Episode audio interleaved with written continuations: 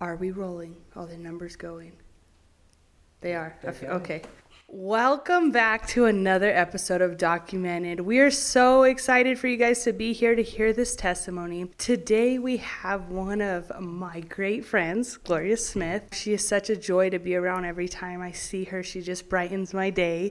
And she has a crazy story you would never know all of the things that took place to get her to where she is today. And so I'm not going to take any more time. Gloria, tell us about your life. First, I just want to thank you for inviting me. I'm excited to share my testimony. It gives God praise. There's anyone there that it may relate to, praise God. Their hearts will be touched and they can give their life to Christ or be encouraged. My father was in World War II and he was in the Philippines then they transferred him to Alaska and he did communications. He left the army, came to San Diego, and he decided that he would start working at the phone company. At that time, there was two uh, subsidiaries under the AT&T company, and that was Western Electric and Pacific Bell. He was not married. My dad was engaged. Um, my mother lived across the street and my mother went across the street, flirt with them, and they went out, and here I am.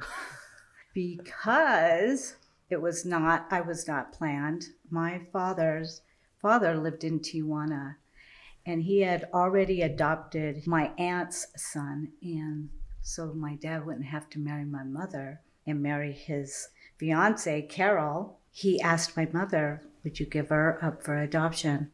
And my mother said no. Now, all my life, I had heard your tata wanted to adopt you, but I wouldn't let, let them. And I thought I was a special child oh. because I didn't know that I was illegitimate. And they got married. I have pictures of my mother being pregnant on her wedding day. We've seen these pictures many, many years. Never correlated that I was illegitimate because she wouldn't sweep you under the carpet. He married her after all and broke up the engagement. This is in the 50s. So this is not common. Not common. They got married. My parents had five children. I'm the oldest. There's four girls and a boy. And we moved into a neighborhood that had 30 kids. We had a great childhood. We played football. There was 30 kids in a cul-de-sac. We had a great childhood, but in the home, my dad was very angry, and my mother became a recluse. To us, because of being rejected, because she was not a wanted wife, and she had no value for my father, my dad browbeat her and was very condescending. All of us children treated her the same way as my dad. No respect. There was yelling and screaming in the house. Just a lot of anger based off my dad's anger which is interesting and twisted, is because of my dad's shame and guilt. He treated me as the golden child. He spoiled mm. me rotten, but he rejected the rest of the siblings. So they're angry. And what that shaped me to be is selfish. The whole world evolved around me. I was prideful. I was disrespectful. I did not respect authority because my dad spoiled me so rotten. I didn't have to ask relief or beg for things, just ask. He gave it to me when my siblings didn't have the same upbringing. How was your mom's attitude towards you? She would just throw out little tidbits like, I didn't want to give you up for adoption. She mm-hmm. spoke very rarely. She was very timid. She never raised her voice when my dad would uh, speak down to her.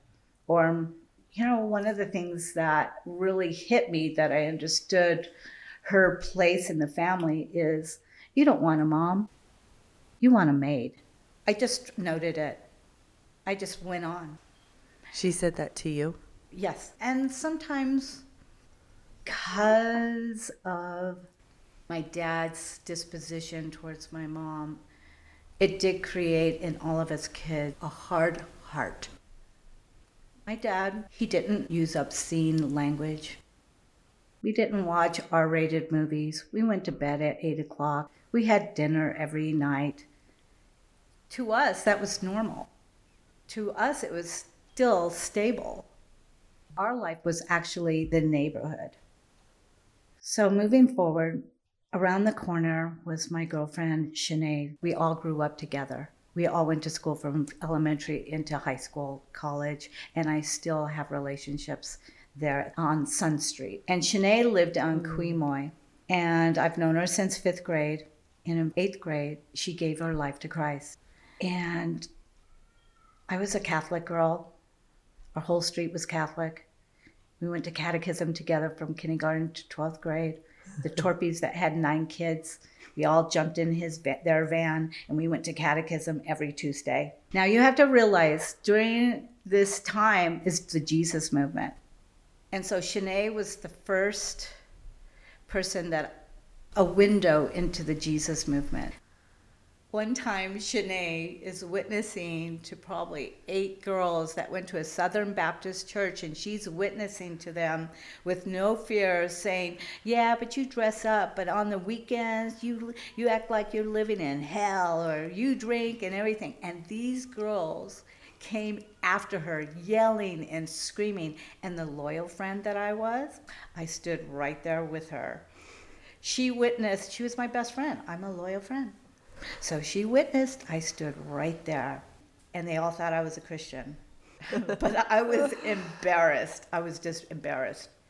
I was a good friend, though. What would you say to her when she talked to you about it? Do you remember the first conversation? Yes. Actually, she was very anointed. And what that means is that the power of God would drop every time she spoke about Jesus. And we were in her bedroom, and she said, I gave my life to Christ. I am born again. I was like, born again? What does that mean?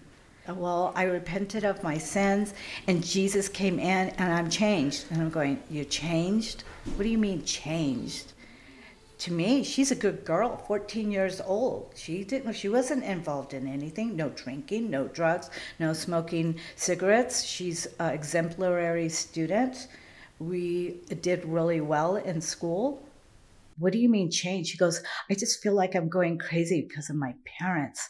When I gave my life to Jesus, I had peace. And every time she would share that, or she would share that the Holy Spirit spoke to her, I was very jealous. I would even ask her to speak in tongues for me, and she would. She would share with me what the Holy Ghost would tell her. She would tell me about how she got healed because of pain. She would tell me about people that she would share the love of Christ and they rejected them and she would tell me stories about a young man that rejected the gospel, would come back, would reject the gospel and come back. And then he would be so broken because the Holy Ghost wouldn't pull on him no longer. And those stories stood out. And another thing that she would do is she learned to play the guitar so that she could worship Jesus. So she would play the guitar and sing to me, and the presence of God would just drop I would have to lay down on the bed because it was so heavy, so peaceful. So that was a good foundation for me to know what a Christian is. To me, a Christian was a person that was fearless, that told about Jesus in any capacity, no matter who they were. The one thing she never did is ask me, Would you like to become a born again Christian? Never. So, our catechism class, because it was during the Jesus movement, everyone was getting saved. People in the Catholic Church were getting saved. So, the whole Holy Family Church went to go see an evangelist, a Pentecostal evangelist. And the Torpies took us in their big van. It's dark. We've never seen anything like this in our lives. Dark and all these people, and they're and, and the evangelist is in the middle of the room on a stage and the lights on him and we walk in the middle of it and he he's preaching about Jesus and then in the middle of it he says there's somebody here that has a knife and you want to commit suicide and I'm just I am like locked in and he goes there's someone on this side and this young man, he, he, you could tell it was not staged. He's dressed like a hippie, like one of us. He comes down, walks down the stairs, comes on the stage, and he gives his life to Christ. Then at the end, there was an altar call. I've never heard of an altar call. Says, Whoever would like to receive Jesus, come down. In fact, the Holy Ghost is pulling on you right now. The Holy Ghost grabbed my shirt and physically tried to pull me out of my seat. And I grabbed my hands, the side of my chair, and I push back. Then the Holy Ghost pulls me again to go down to the altar, and I push back. And the Holy Ghost did it again, and He's calling, pulling, give your life to Christ tonight. Come down. And I am resisting. Then I see one of the torpies go down to the altar. They did not, the way they set it up is they did not pray down at the altar, but they take you to another room. So I'm thinking, oh, this is like crazy. I am scared. I don't know what that was about and I see Sharon, because I'm scared, I'm going to follow Sharon wherever she goes. So I follow her into the room. There's all these people. He leads them in the sinner prayer. Then he calls out Sharon and gives her a word of knowledge. And I'm just watching. I follow her out to the car, to the van, and the Mr. Torpy is angry. Why are we leaving 10 o'clock at night? We would be only there an hour if we were at church. Because the Catholic Church only is an hour, but we're leaving at 10 o'clock at night. And the first thing I thought, I am so glad I didn't give my life to Christ. Again, I rejected the gospel. So, Shanae, one of the things that she would talk about herself is the kind of life that she wanted to live, her expectations of her future. And one of them was to be a virgin. And because I was so jealous of her, be just like her. I'm going to try to get filled with the Holy Ghost too. So I laid in bed trying to get filled with the Holy Ghost. And then I'd, I'd see her, I said, I got filled with the Holy Ghost. I'm lying, but I want to be like her so much. She goes, You did? I go, Yeah. She goes, You did? I don't know. I, I, I just wanted to be her. She was so confident to see her, to witness to a teacher, to pass out books on the hiding place, run baby run to teachers, and they gave her respect. They didn't brush her off. And that people were, yes, they were afraid of her, but there was, she had no shame. She was just on fire. She would pray with people. There's people still today that are still saved. Wow. And she's still saved. She did not ever ask me to give my life to Jesus. Why do you think that was? I did ask her that, and she said, I didn't think about it. I wonder if because you were with her and like not rejecting it, going with her on outreach and just being with her, that she kind of thought, not that you were saved, but like, oh, she'll get it. She's coming along for the ride. Right. She would even speak to me about how the Catholic Church was twisted, that she would give me scriptures and I said, that's not in there. It's not in there. It's too big of a book to, to read that whole thing and know everything that's in, in that Bible.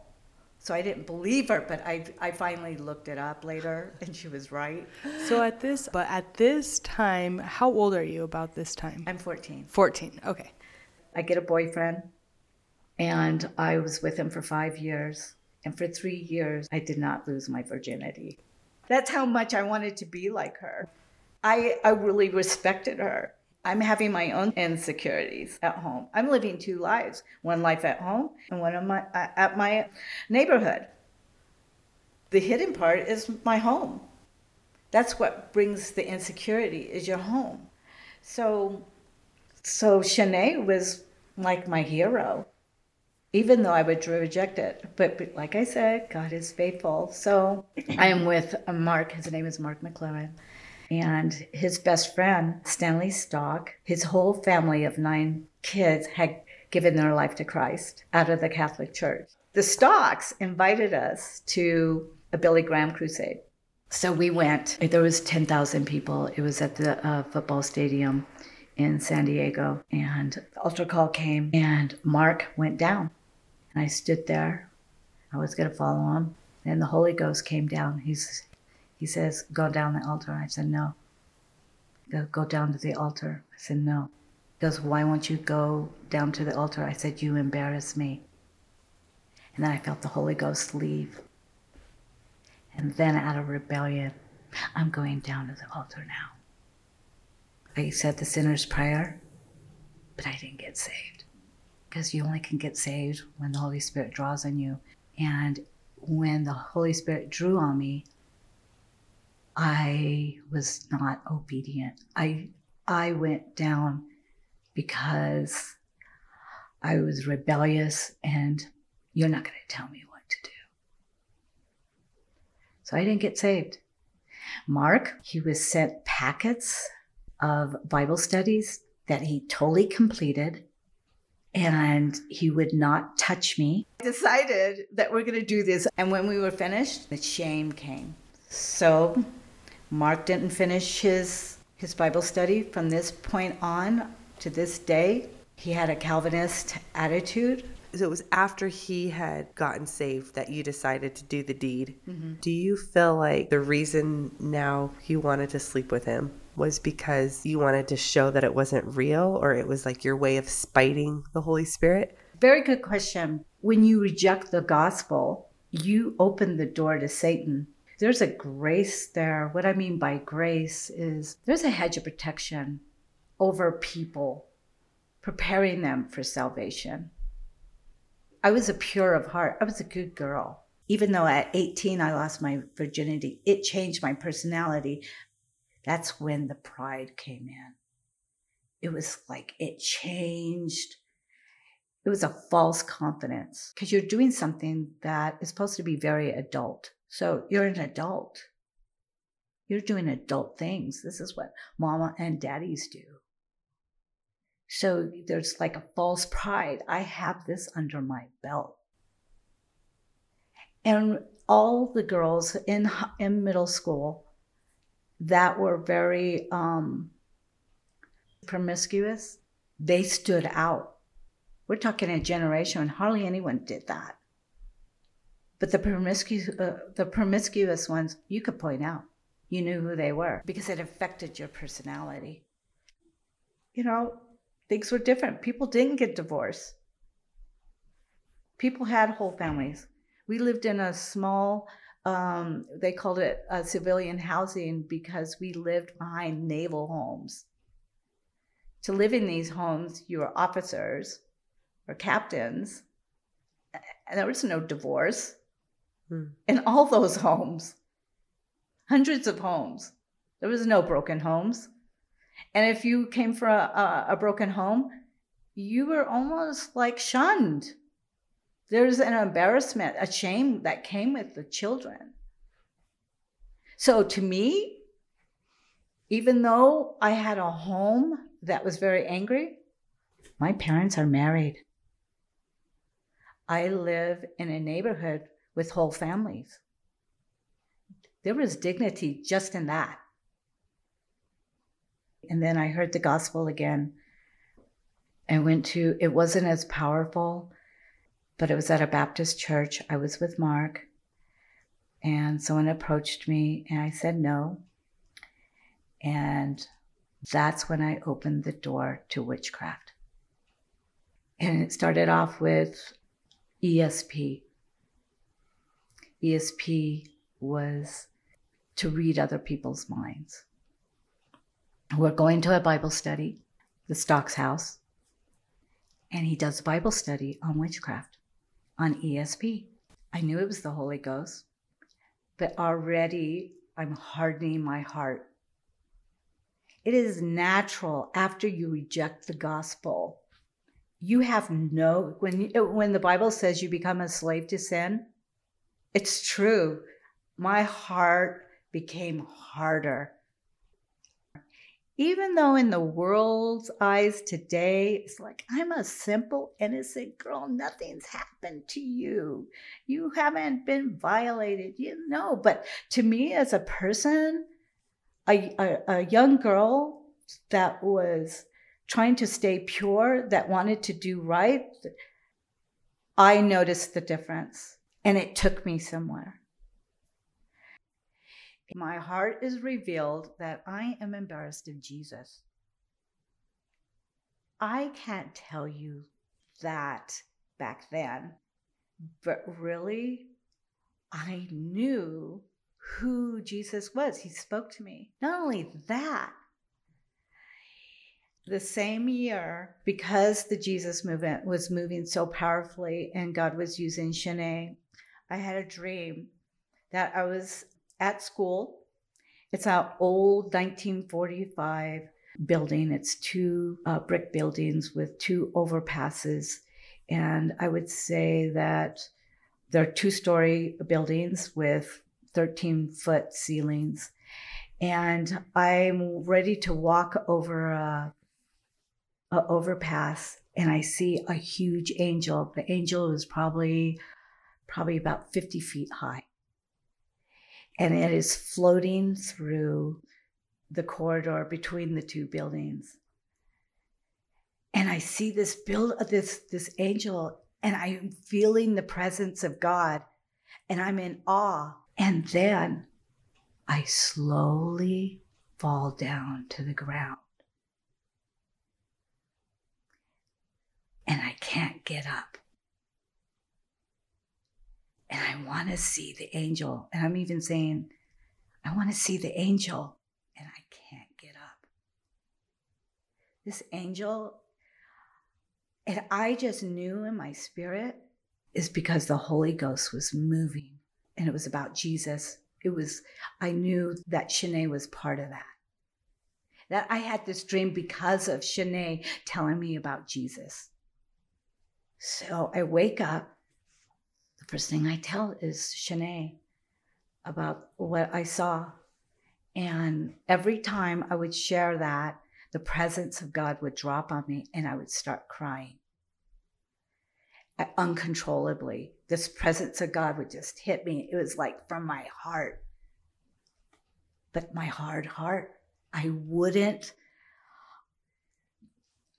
I wouldn't give it the significance that it needed. Just like at the evangelist, the Holy Ghost pulling on my shirt to pull me out of my seat. I didn't give it significance. That the Holy Ghost would say, Go to the altar, and I'm talking to the Holy Ghost and saying no, and then telling him I'm embarrassed, held no significance.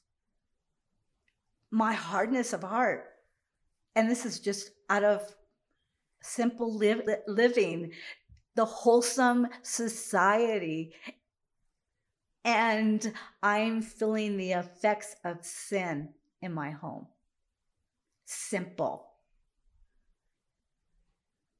We are desensitized.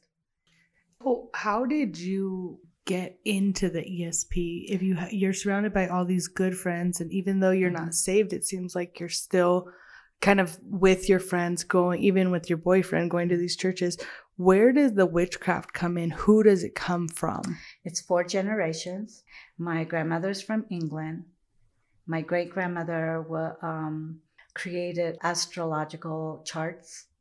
She did tea leaf readings. And during that time, in that era, spiritualism was very high mm. in England. Okay. And so my grandmother did astrology, mother did yoga. She was very superstitious. We found the astrological uh, astrology books growing up, packed away. And so it's a family uh, curse. So it's very natural. And then be, being illegitimate, mm-hmm. I was the only one out of the whole family that dived into it. ESP wow. was the only, it, that was just the beginning. And that was, that was to give me power that I would think that I would know what you think. I'm young. Yeah. And it's because you, I felt my, my life, what I want it to be, and what it actually was. Like I said, mm-hmm. it's just my family home. But it was, I wanted, my expectations was to be like Shanae. Mm-hmm. And so that fell short. And I wanted to control my life and I couldn't do it. So it was kind of, it's pride and I wanted power. So when I so when I left Mark and I started working for Western Electric, I was working next to this man and his wife was into many forms of new age and she invited me which opened the door to kundalini yoga, psychic healing, Rosicrucians, cranial reading, aura reading, that's where the stories get large. That's where I open the doors to demons. When you're with this woman and you're getting deeper and deeper into these witchcraft and this stuff, is the draw power? Is that just to have that power, or what was that main draw to get you into it? Okay, I lose my virginity at 18. I failed. I don't see hope for me for to be like Shanae at all. So you keep referencing that. So there was something that Shanae had that you wanted, but it wasn't in your mind Jesus. But it was the outflow of what Jesus did for her, the mm-hmm. confidence, the control. She was focused. She was she had a purpose. She had purpose. Mm. And I saw the power of Jesus go through her life. Wow. And wow. So you basically were searching and found a counterfeit. I found a perfect counterfeit because I can sin and I felt I had supernatural power. Do you mind telling us a little bit about when it enticed you? So so you get invited to this thing. Do you remember what that was like? Like do you remember the moment that you're like, "Yes." First she um ended introduced me to Rosicrucians, which is like a a secret society, and it dealt with ESP, and it was dealing with being connected to a entity or a spirit guide that if I can acknowledge what it was saying to me, I would be initiated. That was kind of vague because that wasn't the source that moved me into demonic realm. What moved me into the demonic realm is when she brought me to the Berkeley Psychic Institute.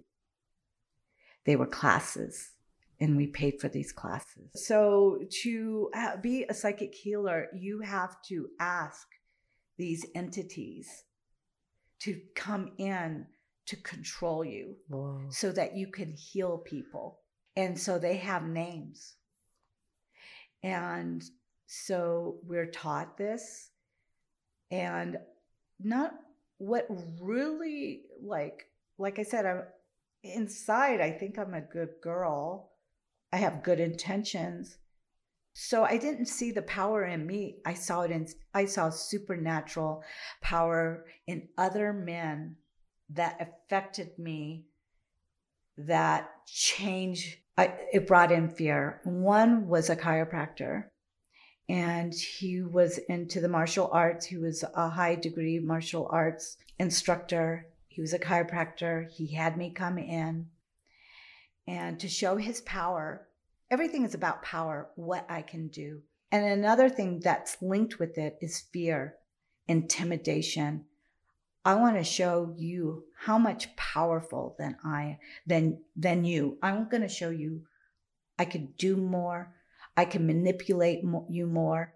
Everything was fear, and that's what I felt. But at this time, I'm I'm sucked in. I can't pull myself out. Not that I wanted to. I'm not making decisions. It's just taking me away. So this this chiropractor says, lay down. I want you to hold this mirror. And it says, I'm going to put my hand here on the top between your two temples, and then I'm going to t- hold on to your chin. And then he proceeded to move my cranial back and forth like this, which is physically impossible. To move my chin opposite of where my skull was going, back and forth, because he was showing me his power. Then he stopped and he says, I want you to raise your right arm. So I raised my right arm. I put it down. And then he touches my elbow and my hand. He goes, Lift it up. I couldn't budge. I couldn't lift it up. He goes, Lift your right leg. I lifted my right leg. He goes, he, he, he touches my right hip, my knee, and my foot. He goes, Lift up your leg. I couldn't lift it. Hmm. I couldn't even budge it. And then he's speaking words into my ears. And I'm feeling my spirit being pulled. I can't even control it, whatever he said, he stopped. And I, it was like I was released from him, from his words. He would boast about the things that he could do, like cut a ham perfectly in one quarter inches and then feel the demon spirit swirling around because he, his power and we're like all intimidated by what he's saying. To have your aura read sit down the person that's give, um, telling your aura again the spirit of fear taking it because she's telling you your life story but she Mm. she's speaking words words into your your life where you feel like it is a given. It is what it is. What she says is what it's going to happen so by this time i'm feeling this is a few years i think it was just classes me Be- trying to show my So let, let me let me get some clarity on this. So you're you were 18 Mhm. when the big shift happened. Mhm. Now are you still living at home? no i moved out i moved out when i was 20 You're just surrounding yourself with this new group of people, it New- seems, outside of your cul-de-sac. yes What was Shanae up to during this time? Did she know this was happening with you? Mm. Did you remain friends with her? she would call me every so often So you're moved out during this time when you started going into the mm-hmm. witchcraft mm-hmm. and you're intimidated by some of the power, but you're also hoping to gain power? yes You've told us these stories of how these are the things being done to you, like these people showing you, let me show you my power. Were you ever on the other side, you showing someone else, let me show you. I you? tried. How did that get go? The same response. I, I just knew I had demons because they would speak to me. But I would try to connect. I would try to have what they, again, it's all about with Shanae, I wanted to be like her. Mhm. These people that have power, I wanted to be like them. There was actually times when you're inviting this spirit guide, aka a Yeah. demon, Yes.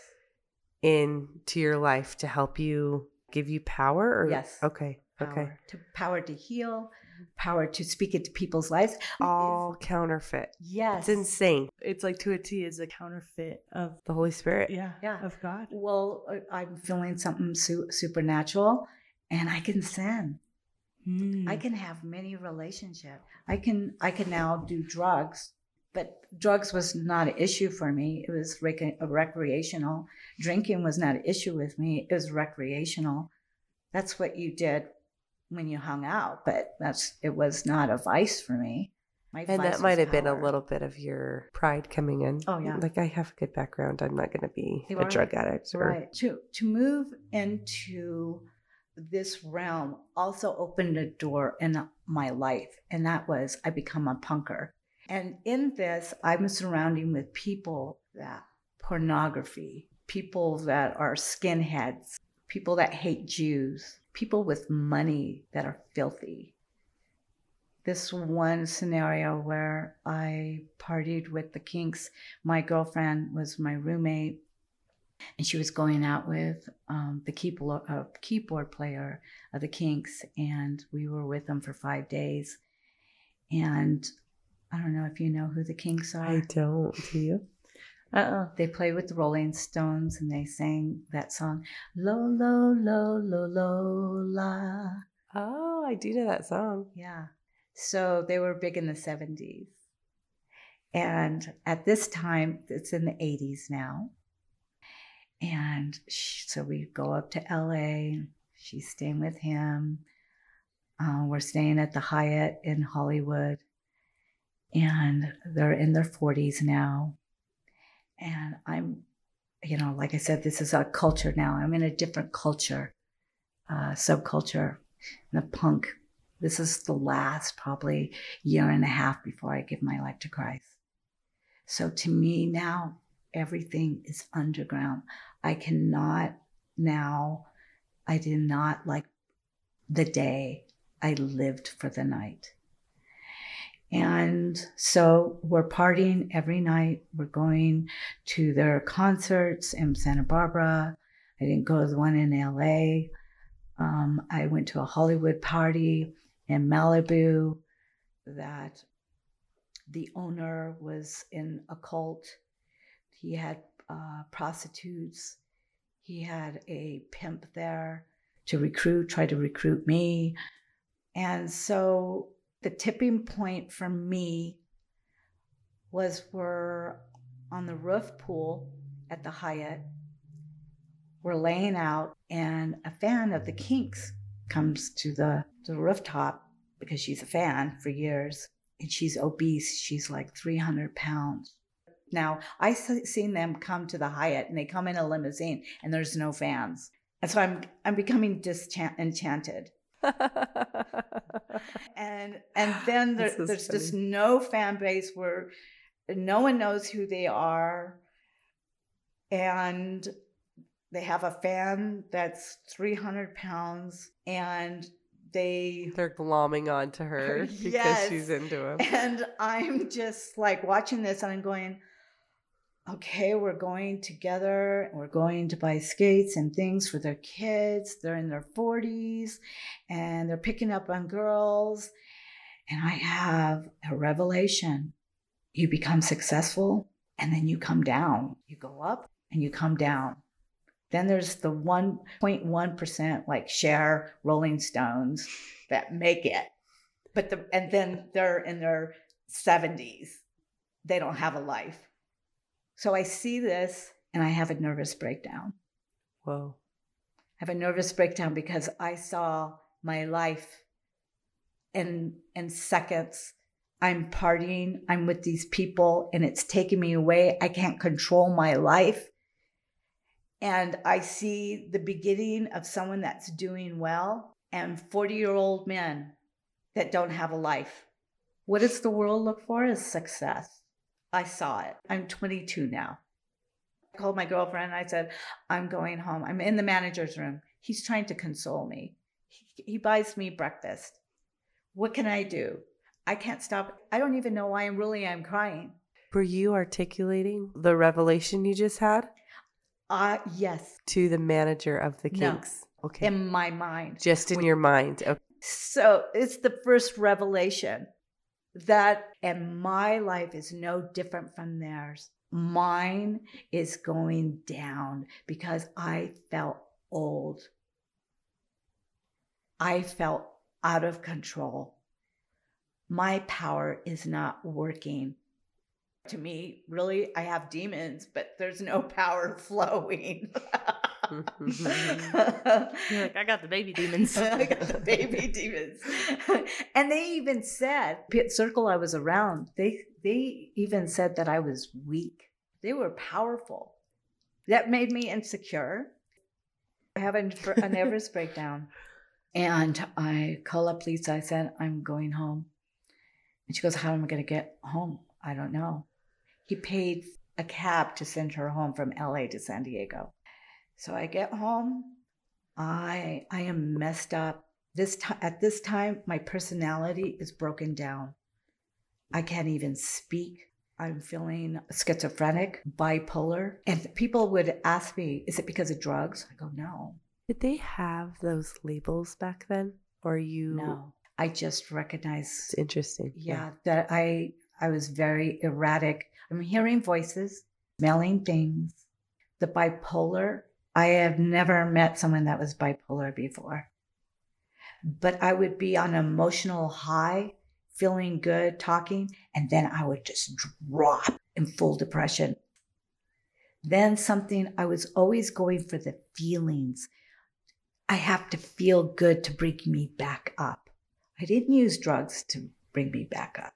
I just wanted feelings, a good experience, a good laugh, a good conversation to make me feel good. So I am in control of my emotions. But if I got there, within minutes, I would drop and go into depression and I would just clam up. That was, that is a horrible way of existence. I'm really out of control. Like I said, I'm surrounded with people that are in witchcraft. They're in very, I am seeing things. I saw things that I haven't even seen in this generation. Obscene things in the 80s. I, I, I haven't yet to see. I can't even say it or explain or describe what I saw. I would say my story is I observed, I saw way too much. I saw things and people say things. I saw a group of people in sin that was gross, that was obscene. And yes, God did protect me. There was things that could have happened that would have took me to another level, many levels. So I get hired with Western Electric and the very company my dad got hired on. Western Electric is what brought me to Prescott. So I'm working for Western Electric, and they temporarily transferred me to Northern Arizona. I was out here for three months. And birds of a feather flock together. I land in Flagstaff. And who do I friends with? A bunch of witches. What That's would you call yourself? It was just New Age. Oh, oh and then you came here to Arizona, and they were more outward about it, just like, oh, yeah. I'm a witch. I'm a witch. Yeah. I work in northern Arizona. I come to Prescott. I run into witches. They say they're witches. They boast about how well, even how well they play their instrument. She was a violin. How does that happen? Well, if you have demons, they find each other and they so i mean but like are you at the store and you end up talking to someone who's yeah, a witch or you did you seek out it was no i didn't seek them out coffee shop small talk and they just were like yeah i want you to meet so and so you know it's all about feelings. It's all being impressed on. It's all about feelings is a big thing. That's why as christians we don't live by feelings. And, that, and your feelings can be manipulated. Yes. Yes. And so she would show me how her power worked manipulating people by you share, you boast about what you can do, just like the chiropractor. He's going to show me. You always boast. A witch that that has a lot of power just wants to keep it a secret. But one that's pretty much a novice or one that's trying to impress will impress, will boast. It's about pride. It's lifting, you're exalting yourself. I wanted to do that. I just couldn't. A really good connection with someone is done without words. That connection is feelings, looking in someone's eye, feeling your aura. So so now you're are you hanging out with these people now or yes. okay. Uh, what scared me They were friends in Flagstaff. We met. She's sharing, which is normal, her powers. You're not asking them. That is natural for them to elevate themselves. So I'm going to go to San Diego and I drive to, uh, to Las Vegas. While I'm in Las Vegas waiting for my plane, I go to Circus Circus and they're there. So they're there. Mm-hmm. And my eyes got big and they're not surprised to they're see not you. surprised. Ooh. They were showing me what they mm-hmm. can do. She's reading my not reading my mind, it's demons telling her, you do this. Wow. This will manifest your power. That seems like a coincidence, but mm-hmm. to me it was not. It's a statement wow. she's showing you. I yeah. can, I know where you are. I know how to get to you. Yes. Yeah. Yeah. Absolutely said very and it well. freaked you out. It freaked me out. It did what it was supposed to do, it huh? It did. so I went to a priest because I'm losing my mind. I am paranoid. Paranoia is got in. Well, and I want to just mention real quick is if you think about it, you're t- you're telling us this in a few minutes, but throughout these years, you're literally having these people constantly showing you how much stronger they are. Maybe. And you're trying to get there and but I'm stronger than you, but I'm stronger than you. But look what I can do and I can do it better. So then this was probably the, just the tip of the iceberg. You show up, you're just trying to go back to San Diego and these witches show up and show you again. So Again. you could see why you'd be paranoid, why Yeah. you'd be full of fear, mm-hmm. you know? So I go to a priest. I feel like I'm going crazy. My mind, I just need prayer. And he shared with me that if you just look at the light, that it will bring you peace. He sounded just like a new age person that was trying to teach me foundations of new age. I turned around and I started crying. I was so broken. He didn't offer me even a prayer. I would have taken a Hail Mary. I would have taken the act of contrition prayer. I would have taken the Our Father prayer, but he didn't offer me a prayer. I'm crying. And then the paranoia started really kicking in because Satan sees the Holy Ghost is pulling on me now. I'm starting to smell things. There's pressure on my mind. I could feel demonic power on me. I could feel people say things in my mind and then say it at work. It was it was just demonic. I couldn't handle it. I was done. I'm so paranoid. I see crows on the highway and I think they're following me. It was just I'm out of control. I, I'm losing my mind. I'm losing my mind. So I decide to it's Memorial Day weekend. And I decide I'm going to go to San Diego. I need a break. So I'm going to go home and go to the clubs, which I did with my friend Vicky, lived on my neighborhood.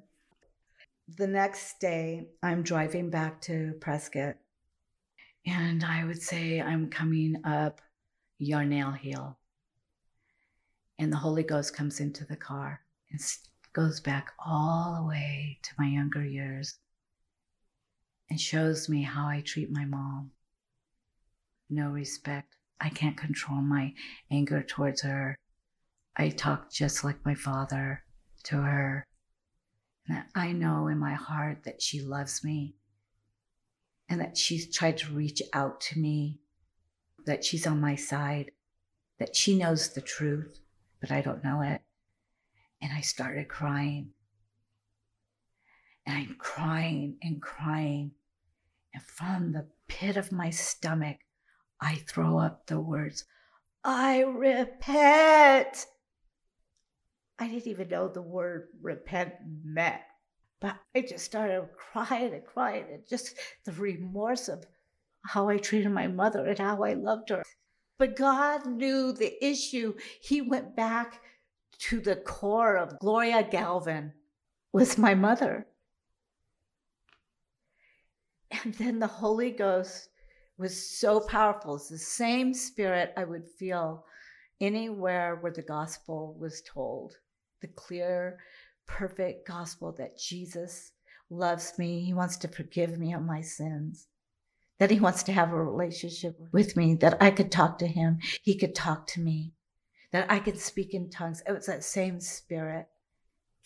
And then I said, because I felt such peace, the turmoil, the torment was gone. I was driving and I pointed out to guy and I said, whatever entity is out there, I don't know if it's God, whatever is out there, I will give my life 100%, but I don't know what I, whatever I hit, I don't know what I'm hitting, what, who's hearing me, but I will give my life 100%. Then the Holy Ghost heavily, I could feel just God moving. And then, then he started speaking to me, that same spirit that spoke to me when I was younger. But I heard, he said, You're going to Prescott, you're going to spend the night, and you're going to meet a Polly. And and that was it. Everything became brighter and I started glorifying God. God, you created this this earth that you created the trees. Everything is so beautiful, so bright. The colors were brighter. I was just so happy. I stopped at Aguila at the gas station. I got out of the car.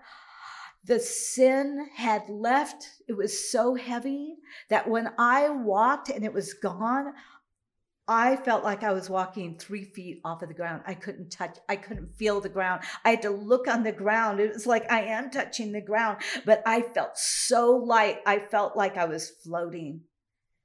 So I get back in my car. I just started praising God and telling God how wonderful He is. And the only reason why I knew to do that because Shanae would share with me how she would praise God and tell how beautiful He was and sing. And she would sing to me those songs that were from her heart about Jesus.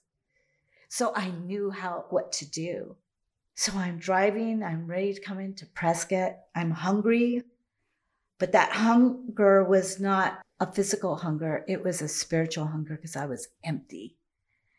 So I come into Prescott and I park right in front of uh, Bucky O'Neill, and we have a, a Monday night outreach.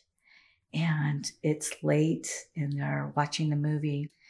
Because Shanae would share the gospel all the time, we had a sleepover at my house. We had the Torpies over, Shanae and my family. Instead of telling ghost stories, she would tell about rapture stories, about asteroids coming out of the sky that there would be fire, that there would be um, all these horrible things that you had no place to hide, and that they would kill you if, a, uh, if you were a Christian, and that you had no place to hide unless you had the mark, and they would cut off your heads. And we're crying. So Shanae would always talk about the rapture because that was the theme of the movie. It was Years of the Beast. I was locked in to the movie. Years of the Beast is the story of people that were left behind after the rapture, where people were cursing God because of the judgment of God. This is where the judgment of God comes. God promises that that we can have eternal life with him that he desires that none shall perish but have everlasting life and that I knew from what Shanae told me that every single person in this world will hear the gospel until the last person that receives Christ or rejected Christ, Jesus would come in the clouds and take Christians off of the earth in a twinkling of an eye, and then his judgment comes.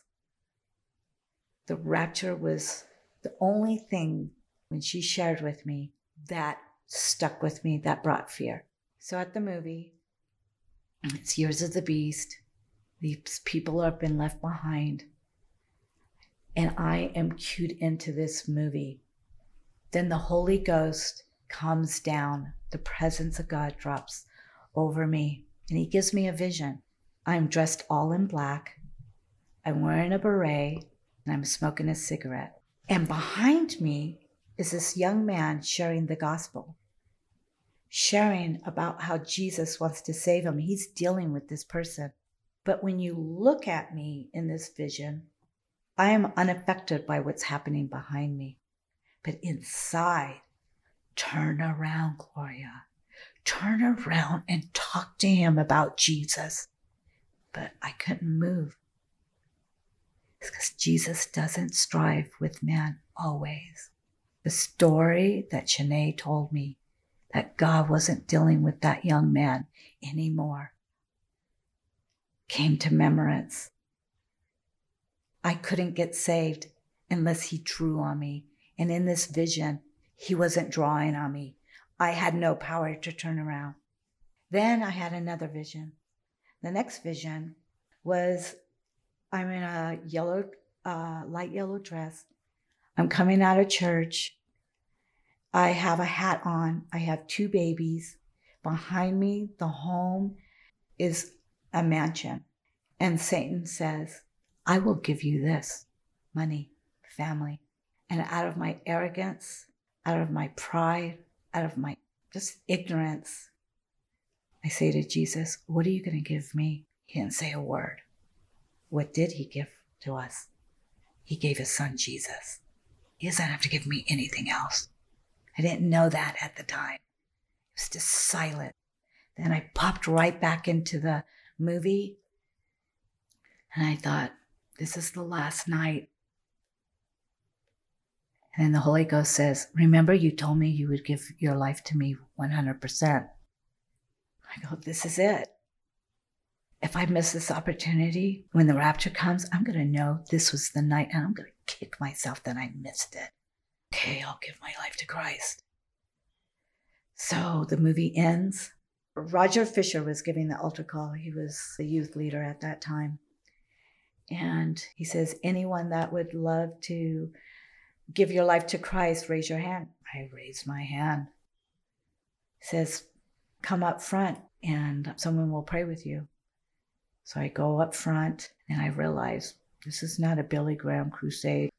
There's only two people up front. But I prayed. I said the sinner's prayer. I felt again the power of God lift off of me the sin. And that night, we went to a fellowship and we went to Polly Burke's house. That night, I spent the night with her name was Cindy, who prayed with me, and I spent the night at her house. And you had just met her? I just met her. And Then I spent the night, and when I was laying in bed, I'm used to feeling pressure, presence, touching, things happening to me, but I wasn't feeling. I'm laying in bed. I'm laying in bed, and I lift up my arm, and I started swinging things around. I go, I feel like I'm in a bubble. and Cindy's, who did I bring home? So the next day, I went to my uh, hotel room in Winslow, and uh, who followed up on me was Jan Miller. She wasn't married then, and Frederica. And Jan Miller followed up on me during the weekdays, and then I would go to the Winslow church. And then uh, the time came, I'm going to quit my job and I'm going to move to Prescott. And I did that. And when I moved here, I came with just things in my car. I didn't know where I was moving to. And I called up Cindy because sin had destroyed my personality. I was the very thing that people thought, who is this girl? I had pastors say, she's crazy. I was strange. If you heard my baptism I would be afraid too of, of me because what did you say? Straight, I said, when when God tells you something, move in haste. That was it.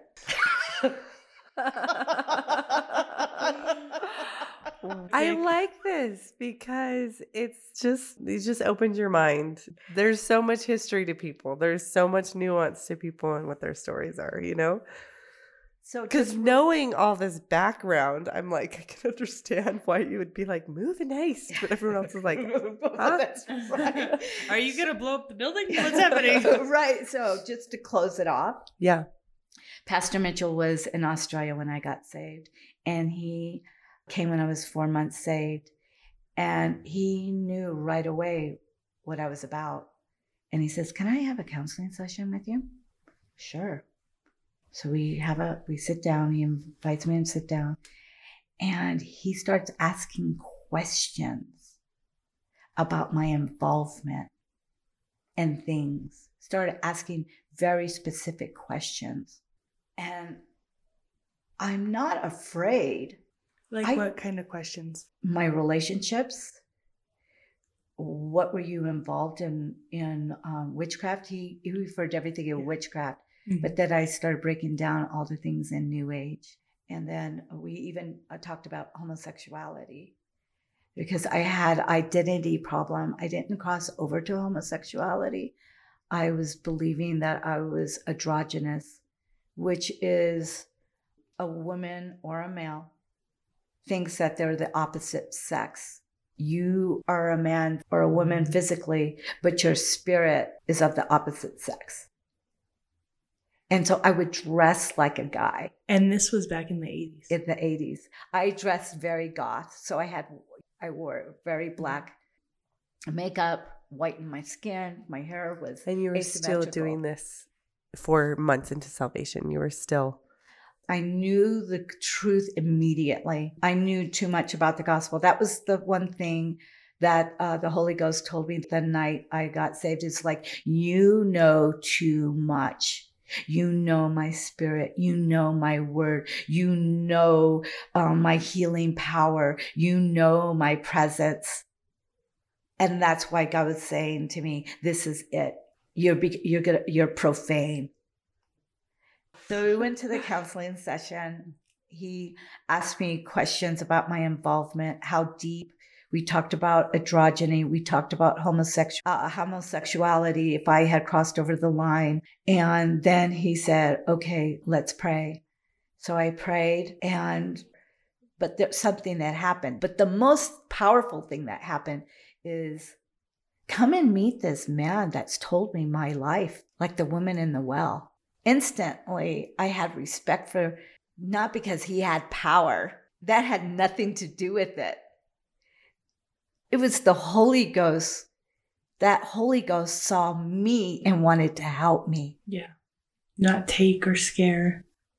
Power again. He was the power of the Holy Ghost mm. was moving through him.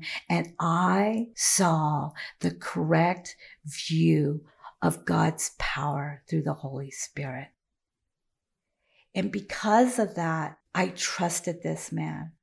And so he said a lot to me. One of the things he said to me, I was a new convert, is I went to him at the altar um, after the altar, and he and I said what I said, and then out of the blue, he goes, "Gloria, you have an intense spirit of pride," and he's smiling at me, and I look at him.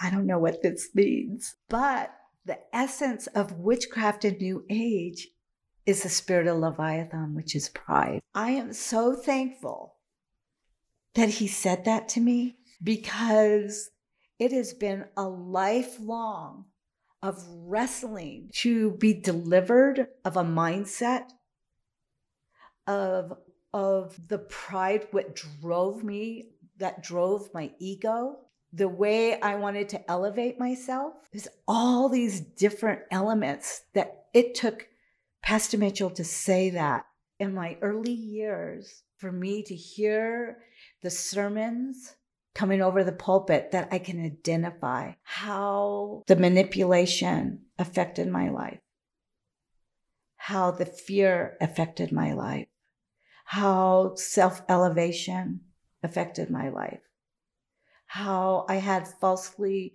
viewed myself at a higher level when I was just a little girl wanting power to feel confidence. And so I did find out that I was illegitimate after I was saved at 26. And I found out that it was my dad later on, that my dad was the one that wanted to give me up. We're feeling, we're talking about years later. Now I'm feeling rejection now I'm feeling that God is so good that He moved me from my, my earthly father that gave me love out of shame, that God wanted to show me what true love, that Jesus could take care of me, and that He moved through Pastor Mitchell many, many times to be a father, an earthly father to me to tell me the truth, that I can be set free, that I can be whole. I pray for family, my siblings, because they don't know this story. That Jesus is our perfect Father. God is Father God. We can go to Him, that He loves us, He chastises us, He corrects us, but that's what a father does. I was never corrected growing up, I was never disciplined for Pastor Mitchell told me pride. That was out of love. That was out of correction. That was direction for me. That changed my life. And, and for him to say that out of the blue, but he got the essence. You've said a few times that you did not feel in control of your actions. Mm-hmm. Like it was just taking you. Yeah. And so someone's in that place. What do you say to them? Jesus sees the core of who you are. And he created you. He wants to come into your life and change you to the person he created you to be. And you don't know that person. No one's met that person. But Jesus knows that person. He wants to come into your heart and He wants to change your spirit. He wants to change the way you think. He wants to love you. And He'll love you at your worst. Gloria, I really think, I've really felt like during this uh, session that you are going to hit, your words are going to hit the nail on the head of people's hearts.